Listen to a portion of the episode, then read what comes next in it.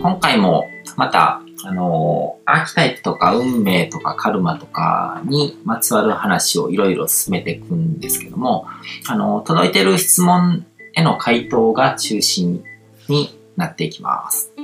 で、えっ、と、まず最初の質問なんですけども、あの、秋タイプのとこで来てる質問でもないんですけども、えっ、と、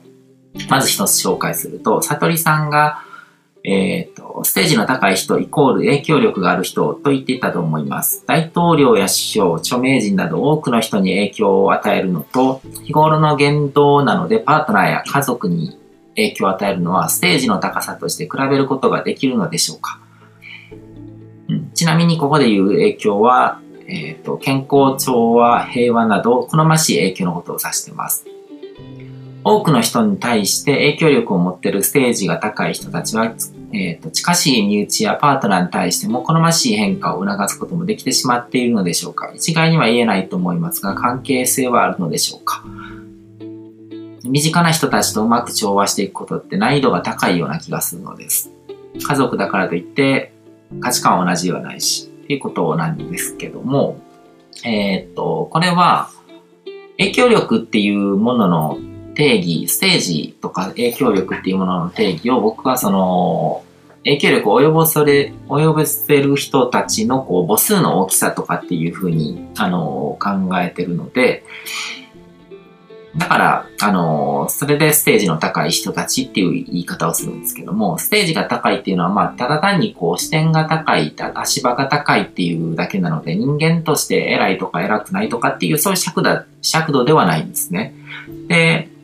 あと、この、多くの人に影響力を与えるのと、あの、近しい人に影響力を与えるっていうのは、あの、ステージの高さとして比べることができるのでしょうかっていうことですけども、これもまた尺度が違う問題だと思うんですね。何かこう、長さと重さみたいな感じで、また別の質の違うものをこう、測るものだと思ってて、うん。で、ただこう、うん、立場的に影響力が高い人っていうのはコミュニケーション能力に優れてたりとかして、あのー、まあ、家族とかに対しても、こう、コミュニケーションがうまいっていう可能性は高まると思うんですけども、完全に相関関係はないと思うんですね。うん、たまたま、あの、独裁者みたいな人も生まれてくるわけで、その、社会の制度のこう、法律法律とかそのルールとかそういう人の心の動きとかそういうものと、あの、しっかりと全部こう綺麗にリンクしてるわけじゃないので、うん。だから、あの一般的に普通、あの多くの人に影響力を与えられるようなところまでこう自分の力で上り詰める人っていうのはやっぱり人間的に磨かれていくので、身近な人たちにもこう、あの影響力を与えやすくなるとか、こう、ラポールしやすくなるとかですね、信頼関係を構築しやすくなるとかっていうのはあると思うんですけども、完全にこう相関してるわけではないと思いますね。で、こう、心理的に近い人ほど、自分の感情も動くので難しくなっていくんですね。やっぱり人間的に磨かれていかないと、その身近な人たちとの、あの、影響力とか信頼関係を作っていくのっていうのはどうしても難しい問題があると。で、相手との関係っていうのは、あの、関わり方によってどこまでを共有する関係かっていうのが変わってくるわけですよね。だから、あの、僕がこうメルマガだけで接してる人と、こう、家族とはやっぱりこう関わりの深さが違うんですよ。共有するものの大きさが違うから、だから、あの、共有もの、するものの大きさが違うっていうことは、共有するものが大きければ大きいほど、あの、自分にも直接的に影響が及ぶってことなんですよ。相手に影響を与えると。うん。だからそうなると、あの、見ず知らずの人に対してはすごく親切に、あの、できるのに、身近な人にはなんかこう、親切にできなかったりとか、こう、あの、ちょっと冷たい態度をとってしまったりっていうことはやっぱり起こっちゃうんですね。その直接的に自分と関わるもの物事なので、だから相手にどういうふうにアプローチするのか、どういうふうに関わるのかによって、それによって自分に返ってくるものっていうものが、すごく直接的に関わってくるので、うん。だからそこは、また別々のこうコミュニケーション、まあ完全に別々ではないんですけども、また違ったこうテクニックとかノウハウとかスキルっていうものが必要になってくるものだと思いますね。うんえー、確かにこう、身内の方がやっぱり変えにくいっていうところもあったりとか、その身内っていうのは基本的にやっぱりこう過去の自分を見てるわけですね。うん。だから過去の自分のイメージとかに引きずられやすいっていうのもあるんですよ。だから自分が新しいものとか、こう、新しく変化して新しいことを知って、その新しいことを伝えたとしても、過去の自分のイメージで、こう、相手は見てくるので、うん。だから、なかなか難しいところもあるんじゃないかなっていうふうには思いますね。うん。で、えっ、と、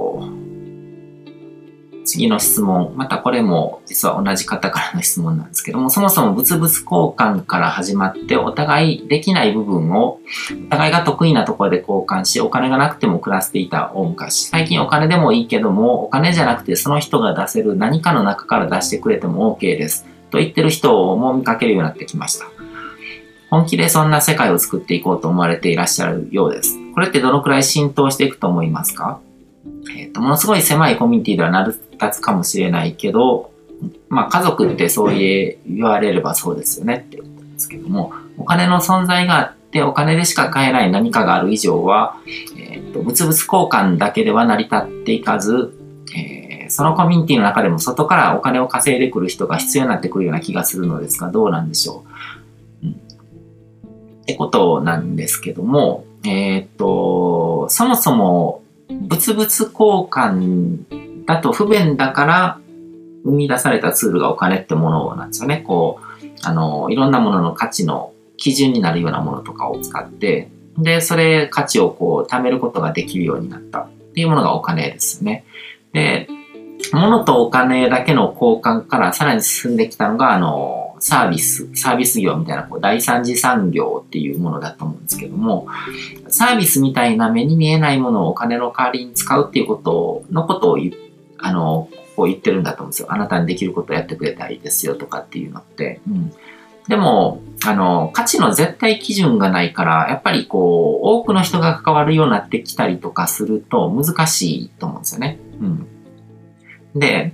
自分の閉じたコミュニティの中だけでは確かに成立すると思うんですけども、で、現時点でこう、お金を超えるような、こう、便利で、こう、有用なツールっていうのは生み出されてないと思うんですね。だから、あの、お金を否定する人とか、こう、お金、まあ確かにお金によって、こう、お金っていうものを成り立たせるためには洗脳っていうのがいるので、それはそうですね、こう、1万円札みたいな、ただの紙切れに1万円分の価値があるっていうことを洗脳しないと通用しないわけなので、うん。だから、いろいろデメリットとか、こう、マイナス面とかもあるけども、でも現状お金に変わるくらいに人々の生活を豊かにする力を持ったような便利なツールっていうものはまだ誕生してないし、誰も見つけられていないっていうこと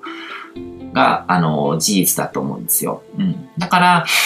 それに変わるようなものを見つけるっていうのは相当に難しいことだと思うんですね。うん。で、さらにそれをこう、一般レベルまでこう普及するようなレベルまでこう人々の認識を巻き込んでいくのってすごく大変だと思うんで、それだったらお金っていうものをちゃんと理解して、お金の魔力っていうものとか、こう、怖い部分っていうものもしっかり利用して、で、分かった上で人生にこう、役立てるように使っていくっていう道を模索した方が、僕はいいのかなっていうふうに、うん、なんかこう、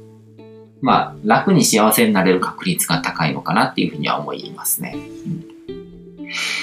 で、えっ、ー、と、ここからが、えっ、ー、と、また運命とかカルマとかアーキタイプとかに関する質問になってくるんですけども、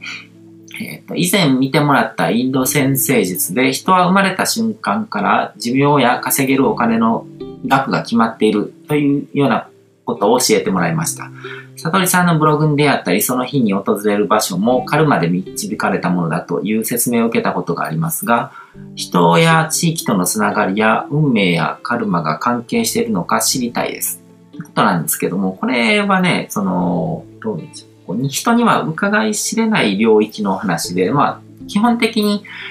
僕は全知全能はないっていうふうに思ってるので、そういうのは否定する方なんですけども、でもあるっていう人に対して完全に解き伏せることはできないんですよ。僕、それはないっていうことの証明がまあ、こう、科学とかのレベルではできるけども、でも、あのーまだ抜け落ちてる部分とかがあるかもしれないし、そもそも僕そんなにこう、証明してそれをこう、相手を解き伏せたいわけでもないので、そんなに興味もない部分だったりとかして、これって信念体系とか信仰の問題で自分の人生観なんですね。人生にそういうものがあるって思いながら生きるのと、そういうものはないって思いながら生きるのとで、どちらの方が、あの、自分は、あの、楽しく豊かな生活を送ることができるのか。そういうものを信じるのが好きな人は信じてもいいと思うんですけども、僕はその信じることによって、なんかこう、それを利用して騙されたりとか、人から利用されるリスクの方が大きいと思うので、僕は信じないっていうものを選んでるわけですね。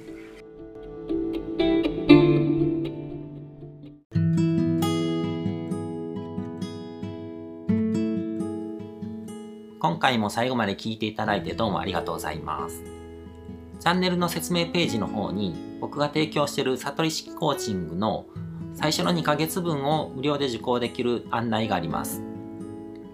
ゴール設定とアファメーションについて詳しく解説してるんですけども、僕自身もこれらのことを本格的に取り組み始めて、で、それで大きく人生を変えたという経験があるので、あの、まだ受講したことがない方であったりとか、このタイミングでピンとくる方はぜひ登録して体験してみてください。また、僕がどんな人間なのかを簡単に知ってもらえる2分ほどで読める会員プロフィールのリンクも貼ってます。僕自身がインターネットを通じた出会いによって自分の人生を大きく変えたので、この出会いがあなたの人生を変える良いものになることを願ってます。ではまた次の放送でお会いしましょう。